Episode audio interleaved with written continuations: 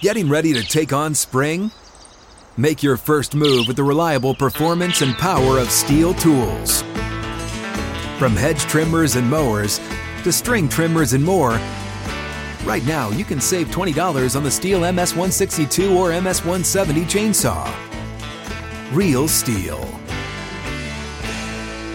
Offer valid through June 30th, 2024. See participating retailer for details.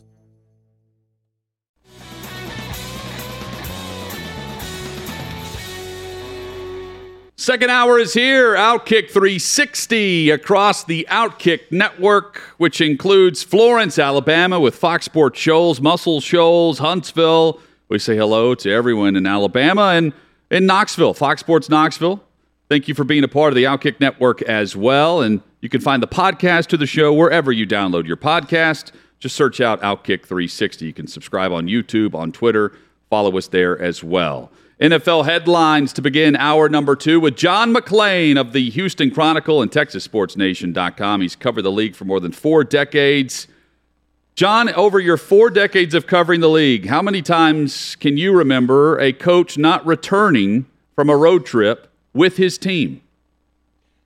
Guys, I don't remember it happening regular season. I remember one time the Patriots got mad because uh, Bill Parcells didn't go back with him, and they thought at the time he was looking for another job. Turned out he was.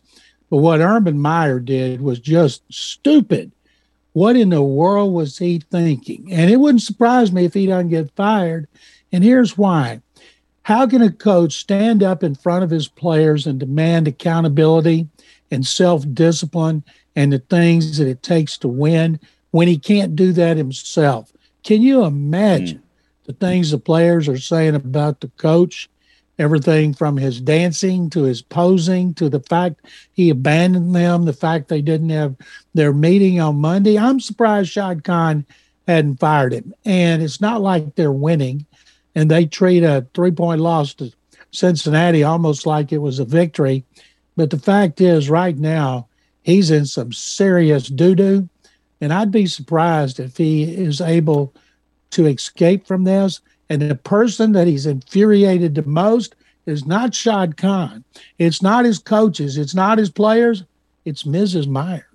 Uh, no doubt. And, and, and in the locker room itself, don't you have to be thinking in the best interest of Trevor Lawrence and his development? You know, go, going through the, the the bumps and the hills of a rookie season, and knowing that there is a trend here and a pattern that is not going to work out for Urban Meyer as his head coach.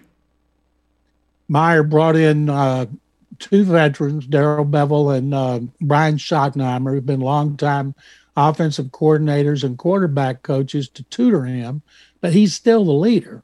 You know, teams 0 and 4, they've lost what, let's see, 15, 19 games in a row since beating Indianapolis in that first game last season. And Meyer's had controversy going back to that offensive line coach he hired and then had to fire immediately when it got out about his off the field exploits. Then he got fined a couple of times for illegal things he did in off season programs. So it's it's you know you'd expect more from a guy who's been around as long as he does and has veterans around him. When he said he wasn't going back on the plane, don't you think people said, "Hey, Urban, you got to go back on the plane. The team lost. You're the leader.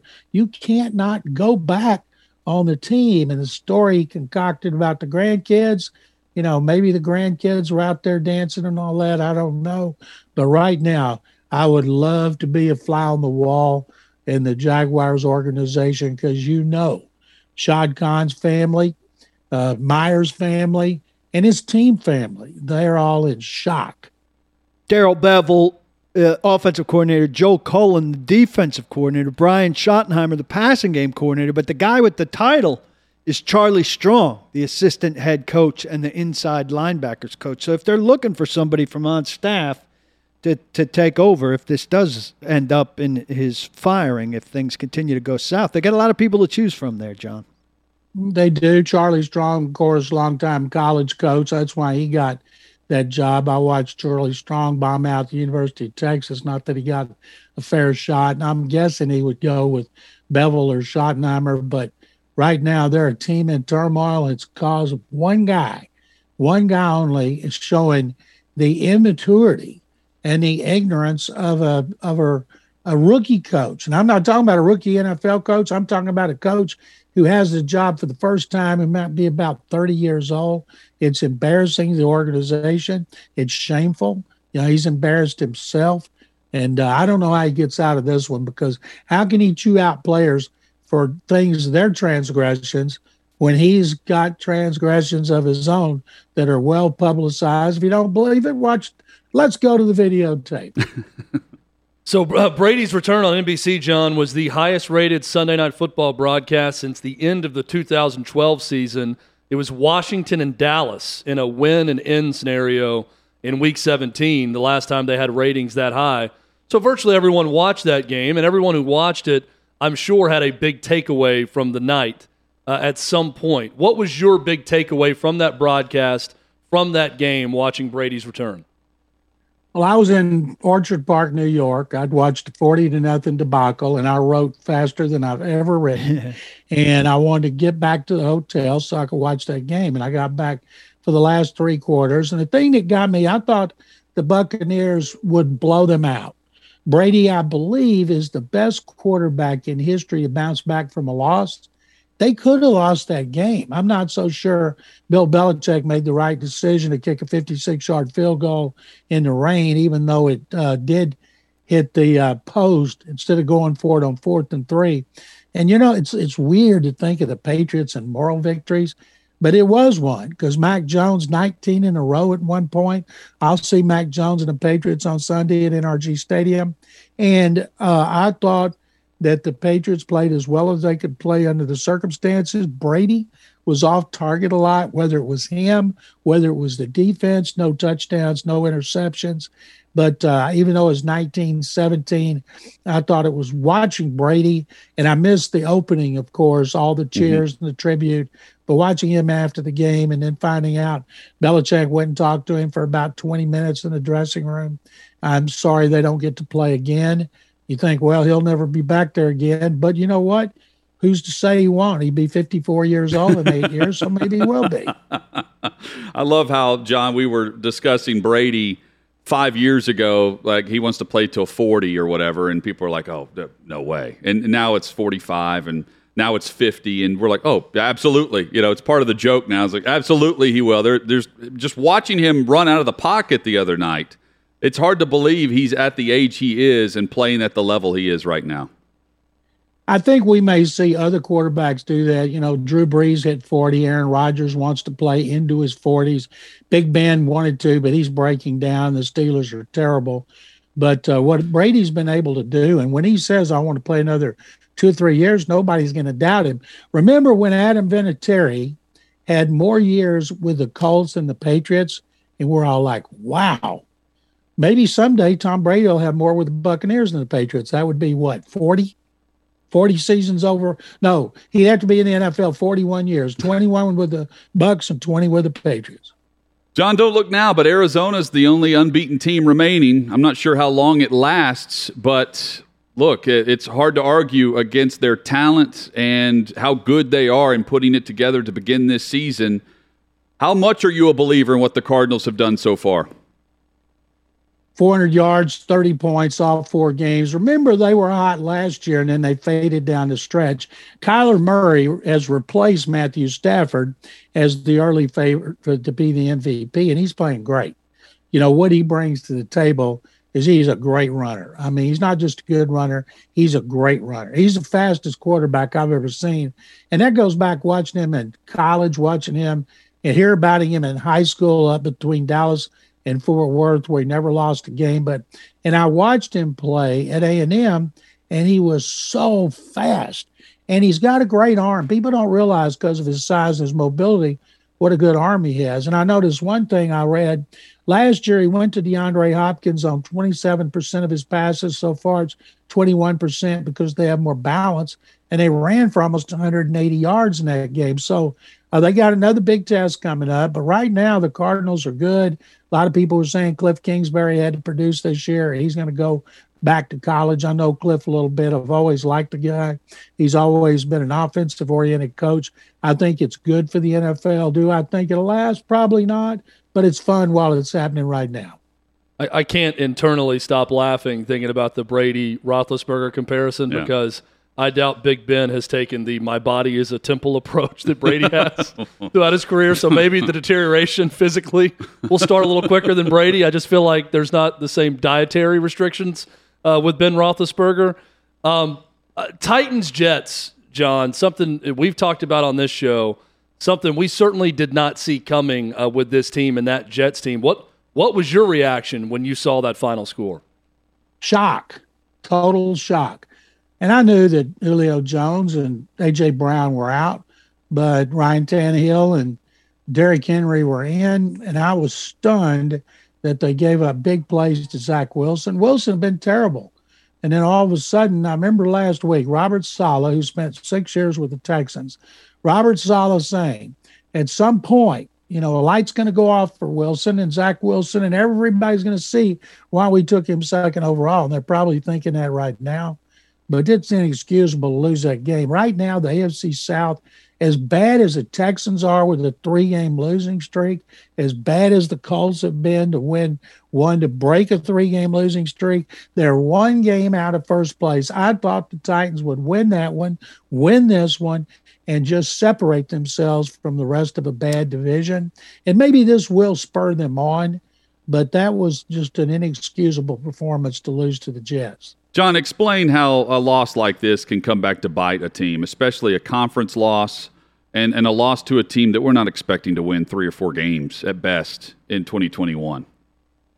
Well, sometimes it can come back bite you in the butt at the end of the year on tiebreakers when you're going against best conference record, but it also can have a demoralizing effect. But Mike Vrabel's a good coach, and I would expect Mike Vrabel to rally the troops and say the right things and get them motivated.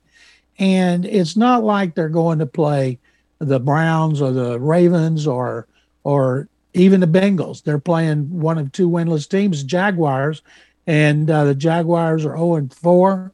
They should beat the Jaguars. They lost DJ Chark, their best receiver, and uh, they finally Urban Meyer figured out he should be running James Robinson. I don't know what it was early in the season when he insisted on running Carlos Hyde over Robinson, but the Titans, I'm guessing, will go into Jacksonville and win this game handily, as they should.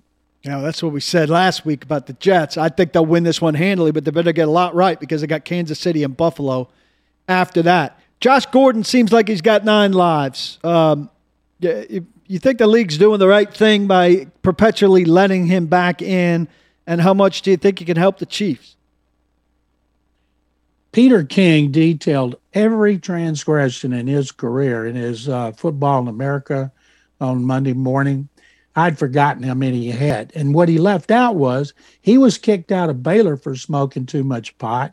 He transferred to Utah before he ever played, got kicked out for smoking too much pot. But there's more things that have been there besides pot. He can't be drinking booze. He can't be doing any other drugs.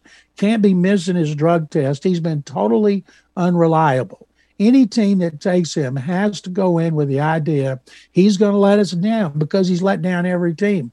Now, he's not a bad guy at all. People like him.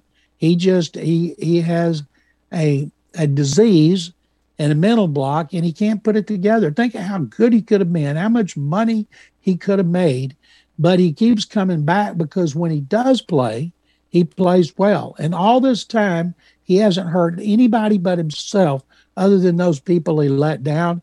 I hope he gets his act together. He's from Houston. I met him once. He seemed great.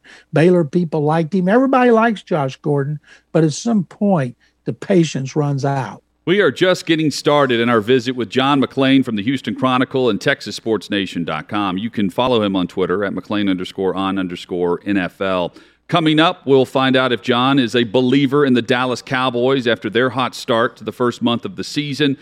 Uh, we've seen Mike Tomlin coach some really strong seasons over the years with Pittsburgh. He's never had a losing season as the head coach of the Pittsburgh Steelers. What's got to happen to avoid that this year in Pittsburgh? John gives us his take on that. Plus, what he saw from the Buffalo Bills as they dismantled the Texans this past Sunday. That's all straight ahead on Outkick 360.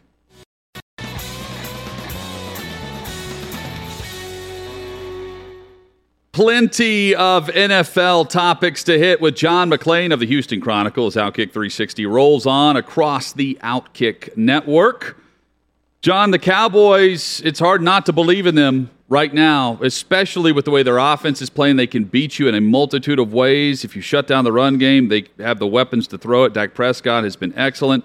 Run game is on point too with two capable backs, but starting with Ezekiel Elliott, who's picked things up for the last couple of weeks. And then there's the defense with Dan Quinn. And that's really the reason to buy into Dallas, isn't it? The fact that Quinn has them playing a style of defense that fits their skill set. When Dak Prescott suffered that season ending ankle injury last year, he was on pace to throw for 5,000 yards. And I thought they'd win the division. I picked them to win the division. They'd won it the year before, won a playoff game over Seattle. And, and when Prescott went down, they went down with him. And Quinn comes back and does a good job, not a great job, but he's got two two starters out that are going to be back, and people are wondering, will he have room for them? They play in a terrible division. I picked them to run away with that division. I think they can win a playoff game at home. Are they a Super Bowl contender in the NFC right now? Um, are they as good as Arizona? Not at this moment. They may be later. Packers have won three in a row. We thought the Rams looked invincible. They just got beat by Arizona. So why not Dallas when it comes down to the end of the season? And uh, the only bad thing about that be, of course, we'd have to read, hear, and see more about Jerry Jones. Yeah, and you know, I'd, I'd have to say the answer to that question, are they a contender, is yes. And it's because they have 11 takeaways through four games. They're plus seven. Only Buffalo can meet that mark. If they are that opportunistic, getting the football back to Dak Prescott, the answer is yes, they're contention. They're in contention for the for the title. The reason there uh, has so many takeaways is they had five against the Texans, four interceptions by rookie quarterback Davis Mills and a fumble. They came out of that game plus four in turnover differential. And so Buffalo, you know, Buffalo's a legitimate Super Bowl contender. And the thing that the Bills are doing earlier that they better than they did last year is they're running the ball. They had 199 yards against the Texans. They went in averaging 127. That was seventh in the league. So they've got balance. They've also got a good defense. But I tell you what, I thought the worst offensive game I've ever seen was an Oilers game in 1985 in Buffalo. It was a terrible wind. The Oilers were terrible, but they had Warren Moon, Bruce Matthews, Mike Munchak, three future Hall of Famers. They had Drew Hill at receiver, Dean Steinkuhler, first round pick, Ray Childress on defense, first round pick. They went up there. They had 142 yards. They had 31 passing. They had six turnovers, and they were shut out and beaten by a quarterback named Bruce Mathison. And the only positive thing for the Oilers that day was their veteran left tackle, Doug France, took to school this fat, overweight, lazy rookie named Bruce Smith. Everybody talked about that. And of course, after that season, Bruce Smith got his act together, lost about 70 pounds, became one of the greatest players in history. But this was worse. And uh, this wasn't the worst loss I've seen, even though the 40 points is the most in team history. Uh, they lost about 38 in 2017 at Jacksonville when the Jaguars had that one good season. But uh, the Texans were in the playoffs, nine and seven under Bill O'Brien his second season. They hosted the Chiefs and they got beat 30 to nothing. That was a winning team that was pretty good. That was the worst loss, but this was the worst performance. Their rookie quarterback, Davis Mills, who played pretty well, was horrible. Their running game continues to be terrible. I'm doing a column comparing these four to last game, last season's first four games when he ended up 31st ahead of the only the Steelers, who also are last again, and uh, they're just awful. Now, say this about the Texans' defense against the Bills. Despite all those turnovers and the Bills getting inside their 10, I think six times, it was 16 0 at halftime, 19 0 after three quarters. The Bills had one touchdown because the Texans' defense went above and beyond. Then they just collapsed in the fourth quarter. But Buffalo's good that Pittsburgh loss uh, at Orchard Park in the first game woke them up. And one of the things they've got there is continuity. They've had the same offensive and defensive coordinators since Sean McDermott got there and Brian Daboll and Leslie Frazier, and it sh- shows in their consistency. John, I don't know what my favorite part of the Harbaugh versus Fangio uh, battle is. It, it, it, is it the caring so much about Lamar Jackson 100 yard streak to run it in the end? Or is it John Harbaugh coming back at Vic Fangio and saying, I was unaware of a 16 point play in the NFL, so why were you throwing the ball into the end zone down 16 late in the game? What do you think about these two going back and forth with this? Well, it's very unusual for both of them. Vic, I've known him because he was the first defensive coordinator with the Texans under Dom Capers, and he's a fiery guy. he's a great defensive coach. He was three and zero. Oh. They'd beaten three teams that didn't have a victory, and they lose to the Ravens. Now, I've never seen a play like that in that situation, but just not like John Harbaugh is a bad guy. It's not like he he is controversial. If it'd been his brother, it would have been different. So if he wants to do that play and risk an injury to Lamar Jackson, can you imagine if Jackson had gotten hurt? He already had a sore back or sore butt. I don't remember what it was, but what if he'd have made it worse on that play? John Harbaugh would have looked like one of the biggest idiots in history. But I have so much respect for him. And I'll say this like I tell everybody if you don't like it, stop it. Matt Nagy was a week late. The Bears were a week late on actually forming a plan for Fields that, that gave him a chance at success, and they beat the Lions. But then Nagy had a hell of a time. Uh, I just reread what he said after the game. He couldn't give any credit to Bill Lazor for calling the plays successfully in that game. Uh, uh, I guess he's in such a self preservation mode that he can't admit somebody else uh, had some success in his stead because it makes him look uh, purposeless. I thought, Paul, that he should have given credit to everybody. His head coach should always take the blame and he should never take the credit, just like a quarterback. I used to talk to Warren Moon. I say, Warren, you throw a ball right in a guy's hands and it goes through him, it's interception. It's always your fault because the players respect that out of a coach and out of a quarterback. And Matt Nagy's job's in jeopardy. And he look, you know, they played the Lions. They beat the Lions. So what? The Lions are terrible want to see what Justin Fields does when he plays a real team. But their game plan, you're right, looked a whole lot better, a whole lot better suited for Justin Fields instead of Andy Dalton. Now, there's no way he's going back to Andy Dalton. I don't care what he says. Justin Fields, they looked 100% better. He's the quarterback of the future, should be the quarterback of the present. And if he plays him, he might preserve his job for another year. Uh, they added motions to this uh, game plan against completely Detroit. Uh, yeah, having watched it uh, a little bit, they they look completely different uh, than what they did against the Browns. The Browns looked their game plan against the Browns looked like they had Dalton at quarterback. They looked like the same style, and it's just not. And it's similar to uh, John what Shanahan is now facing with Trey Lance at quarterback for the 49ers if Garoppolo can't go. This will be a different look to their offense and I'm curious to get your take on is now the time to pull the trigger and just say we're moving forward with Trey Lance? Garoppolo has made some comment that he thought or he hoped that the calf injury would only be a, or last a couple of weeks. I don't know if that means he's playing through it for a couple of weeks or if he's out a couple of weeks. I don't know what he's alluding to there.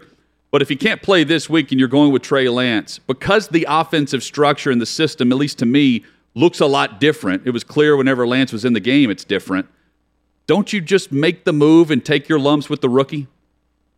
The problem with that, and I don't expect Garoppolo to play in this game, but the problem that, anytime a coach goes with a young player, especially a quarterback, the players have to know it's the right time. Because if you do it just because you want to do it and the players don't respect that opinion because they don't think the young guy's earned it, and most of the time when you play that young guy, you're not going to the playoffs. It happens on occasion. I think what's going to happen here, and Shanahan was smart to do this, he played both of them a lot. So the linemen, the receivers, the tight ends, and backs have played with both of them. Lance had two touchdown passes, but it's a whole lot different when you're the starter. And you got a week to prepare for it, and you have a week to think about it. So it wouldn't surprise me if they go with Lance. If he plays well, then they'll stick with him. If he doesn't, just like the Texans and Tyrod Taylor. If Davis Mills continues to stink it up, they'll put him down, put Tyrod Taylor back when he's ready, and maybe play Davis Mills seven or eight games on the end of the season.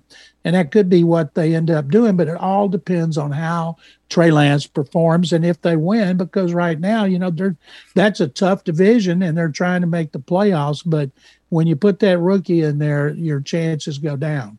Well, and John, we've talked a lot about that tough division with the NFC West. Given the way things look right now, if you had to pick a team that is the odd team out of that mix, is it San Francisco? Absolutely, especially if they go with Trey Lance. And even if they didn't, I still think it would be them because you're not going to pick Seattle Cadillac. You're not going to pick them not to make the playoffs with Russell Wilson. You know, they've turned it around before. And of course, the Cardinals, you know, I don't think anybody would pick the Cardinals out of it, but they just they just look so good right now. And so what the Rams lost the game. Um, the two West, the East and the West, it's too bad they're not playing each other this season. Be a great time to do it because they definitely are the two best divisions. And I tell you something, when I look at the standings, something that I don't can't tell you the last time I saw when I look at the standings and I see the AFC North and I see Pittsburgh on the bottom and Cincinnati ahead of Pittsburgh, I you, that is rare.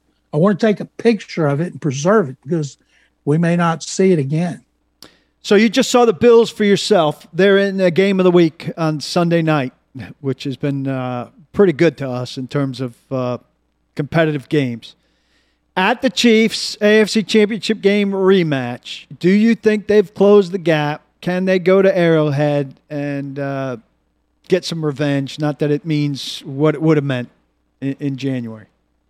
Can they? Yes, they can, Paul. They're good enough. Will they? I would never pick against Patrick Mahomes and Andy Reid at home, just like I never picked against Peyton Manning at Indy when, when he was playing against the Patriots. And I never picked against the Patriots when they were at Gillette Stadium. And so I'm going with the Chiefs in a close game, a great game with a lot of offense because those two quarterbacks, they are elite.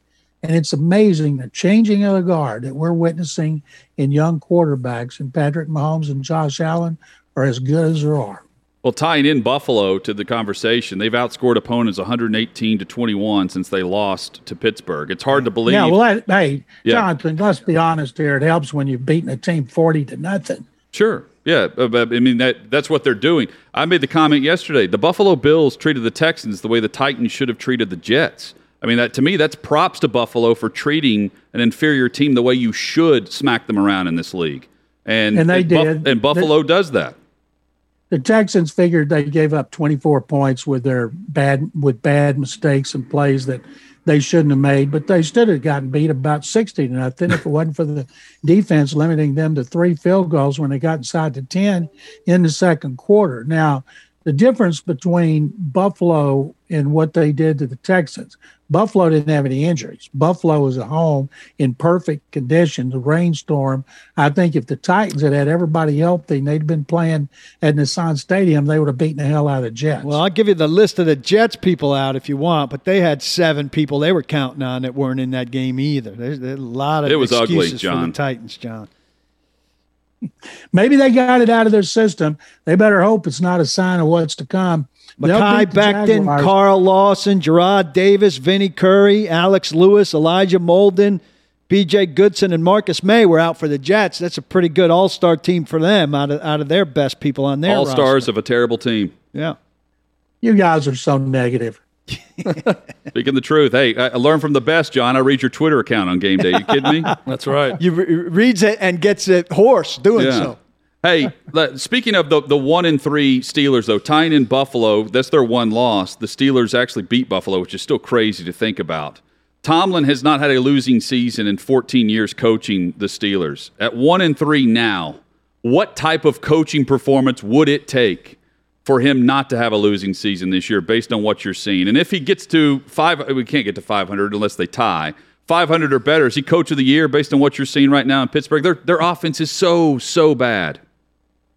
The offense is bad. The running game was last last season. They drafted Najee Harris. I thought he'd be offensive rookie of the year. He's not.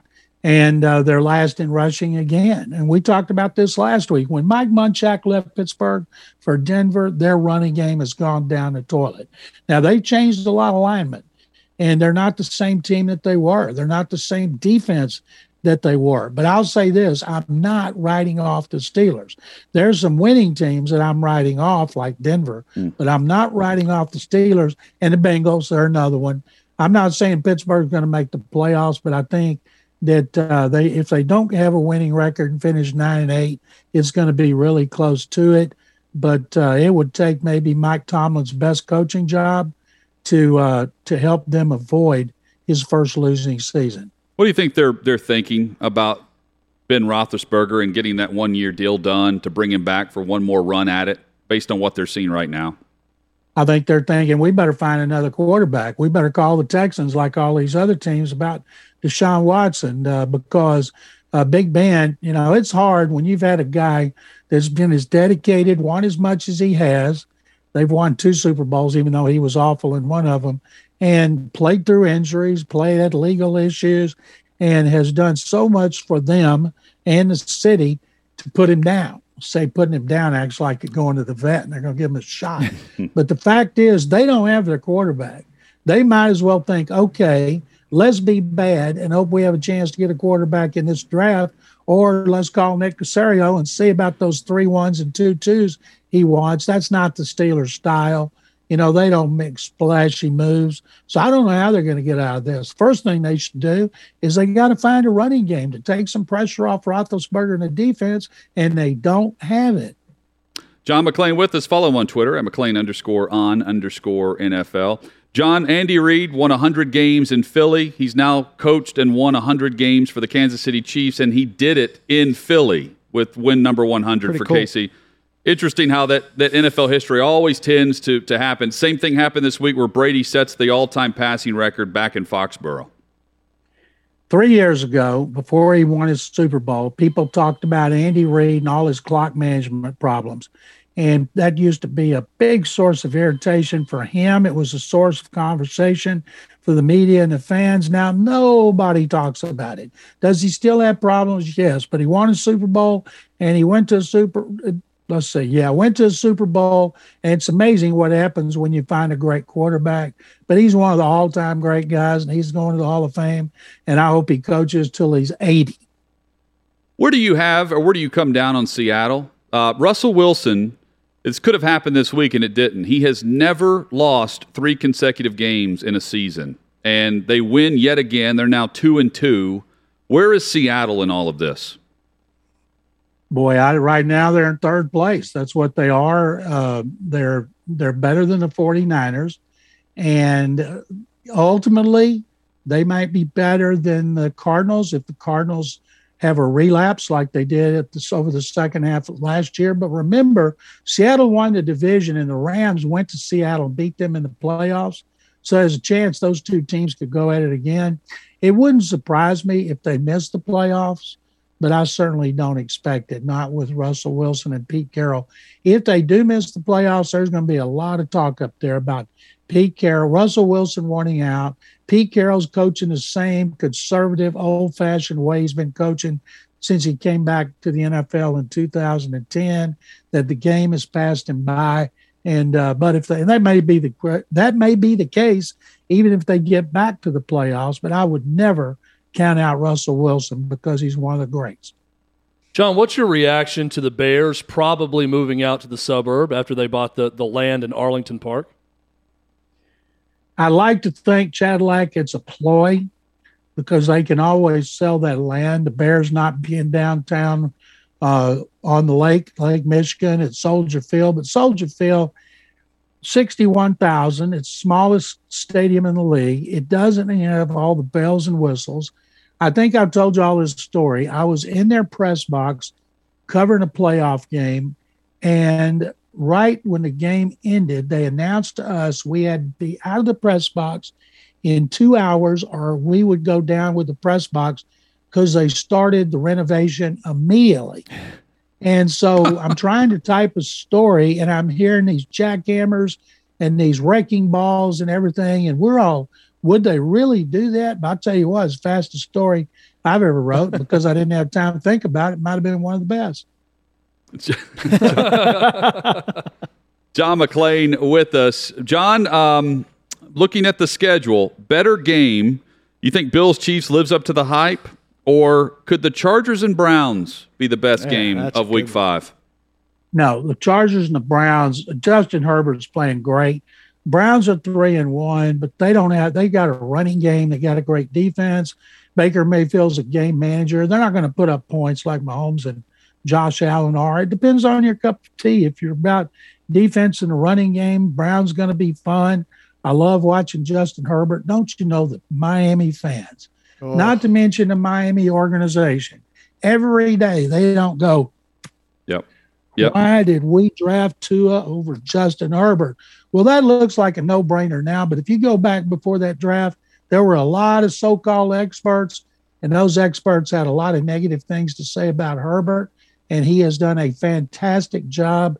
I love watching the guy play but uh, and they're fun to watch, and they may may indeed end up winning that division. But right now, the Bills and the Chiefs, this may be uh, we'll see a rematch in the AFC Championship game. John, thank you as Thanks, always. John. Always great insight. We love having you on the show, and uh, we will catch up with you next week. Enjoy the week. Jonathan and Paul and Chadlack, thank you guys very much as always, and hope you have a great rest of the week. Thank you, John. Follow Thanks, John. him on Twitter at McClain underscore on underscore NFL. I read yesterday there was one person in the Miami brass that liked Herbert over Tua. Just one. Dan Marino. That's it? I mean, normally that's why they went with a little Tua, more than that because they had a, a, big consensus for Tua. But the one voice that didn't like Tua over him was pretty the, big the guy that he could have replaced for uh, you know 15 years. And wasn't Marino like an advisor then? Yeah, I think that's what he is now. He's attached, but he's not. Very convenient that it comes out after Herbert is very good. Yeah, like where where where was this controversy Probably at the time? Dan Marino sending a text to a reporter friend saying, "Hey, by the way, just for the record, I was the guy in this organization that wanted Herbert. Just want there are decisions there. that haunt organizations for a long time. Now, if they go get Deshaun no Watson and give up, you know, two firsts and three seconds or whatever the price is, uh, uh when they had to pick to take a guy, yeah, ridiculous. More headlines, news, and notes uh, coming up. We'll hit some college football. Get back into Urban Meyer. We'll talk Major League Baseball and the postseason cranking up tonight as well. Plus, the Tennessee Power Hours just around the corner on Outkick 360.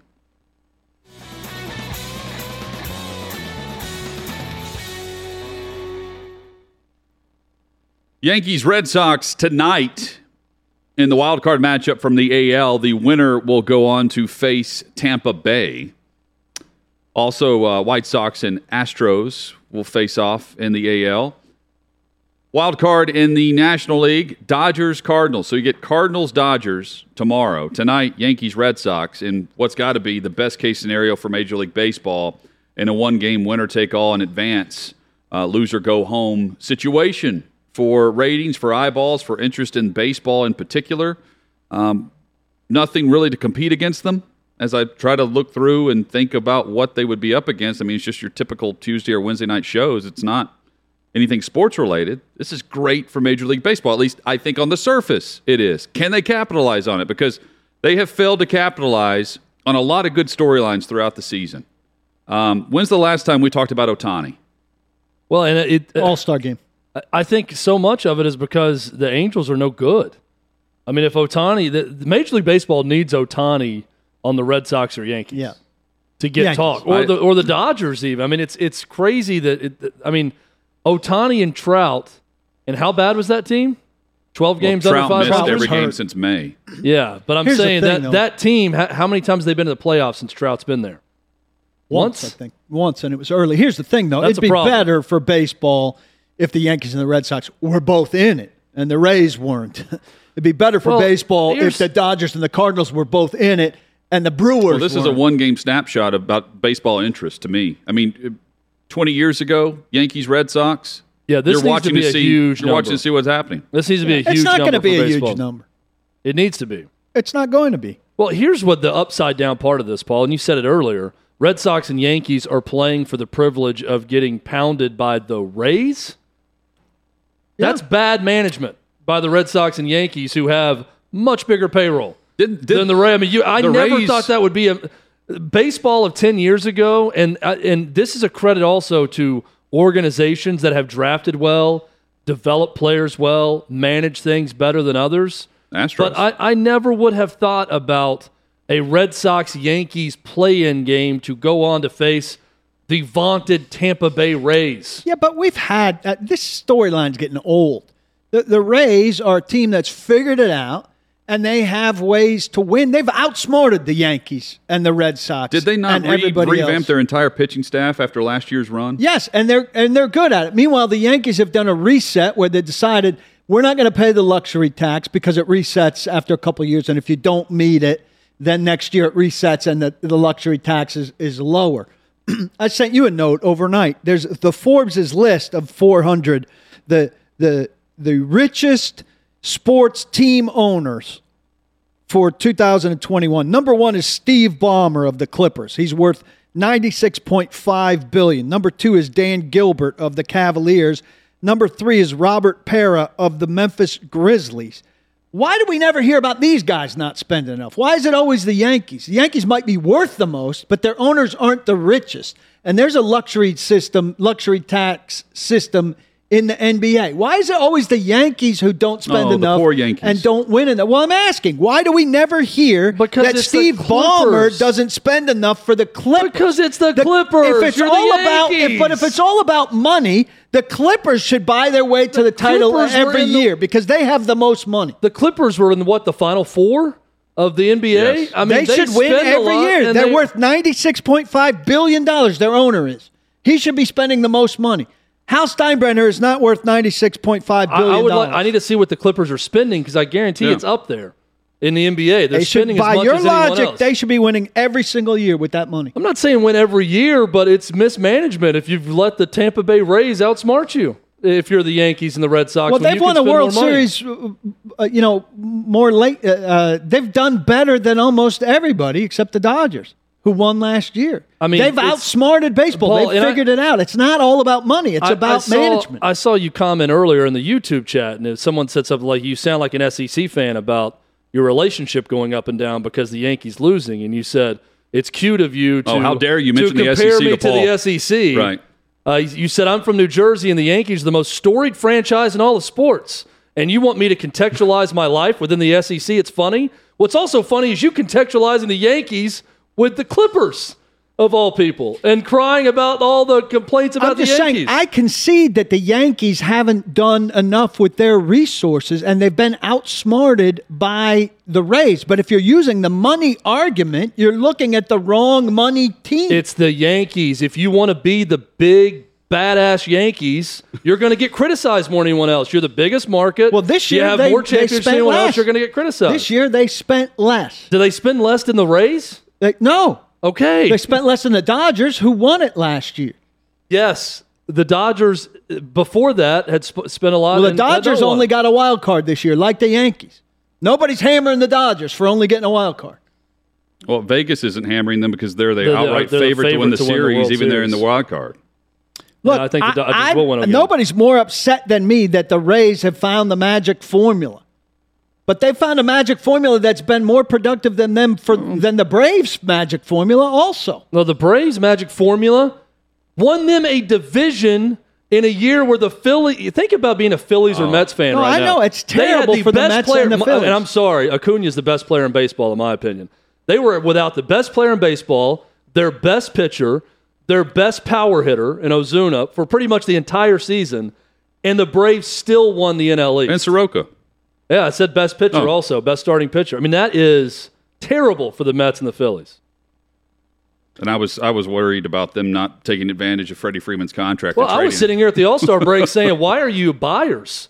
Go ahead and sell, and then get some better pieces for next As year. I They said- want to win the division." as I said earlier, the Yanks tonight will either get crushed and it'll uh, it'll start early, or they'll win a nail biter. There's no scenario tonight where the Yankees Look, run away from Boston. I'm they excited to haven't watch run away from people all year. I'm excited to watch it because it's the Yankees and the Red Sox, but that's because it's the Yankees and the Red Sox, not the Rays. We get Cards Well, Dodgers the tomorrow. Yankees part's exciting. Coming up, we'll tie in the Urban Meyer storyline in Jacksonville to the Tennessee Titans here. They face each other in week five. Straight ahead on Outkick 360.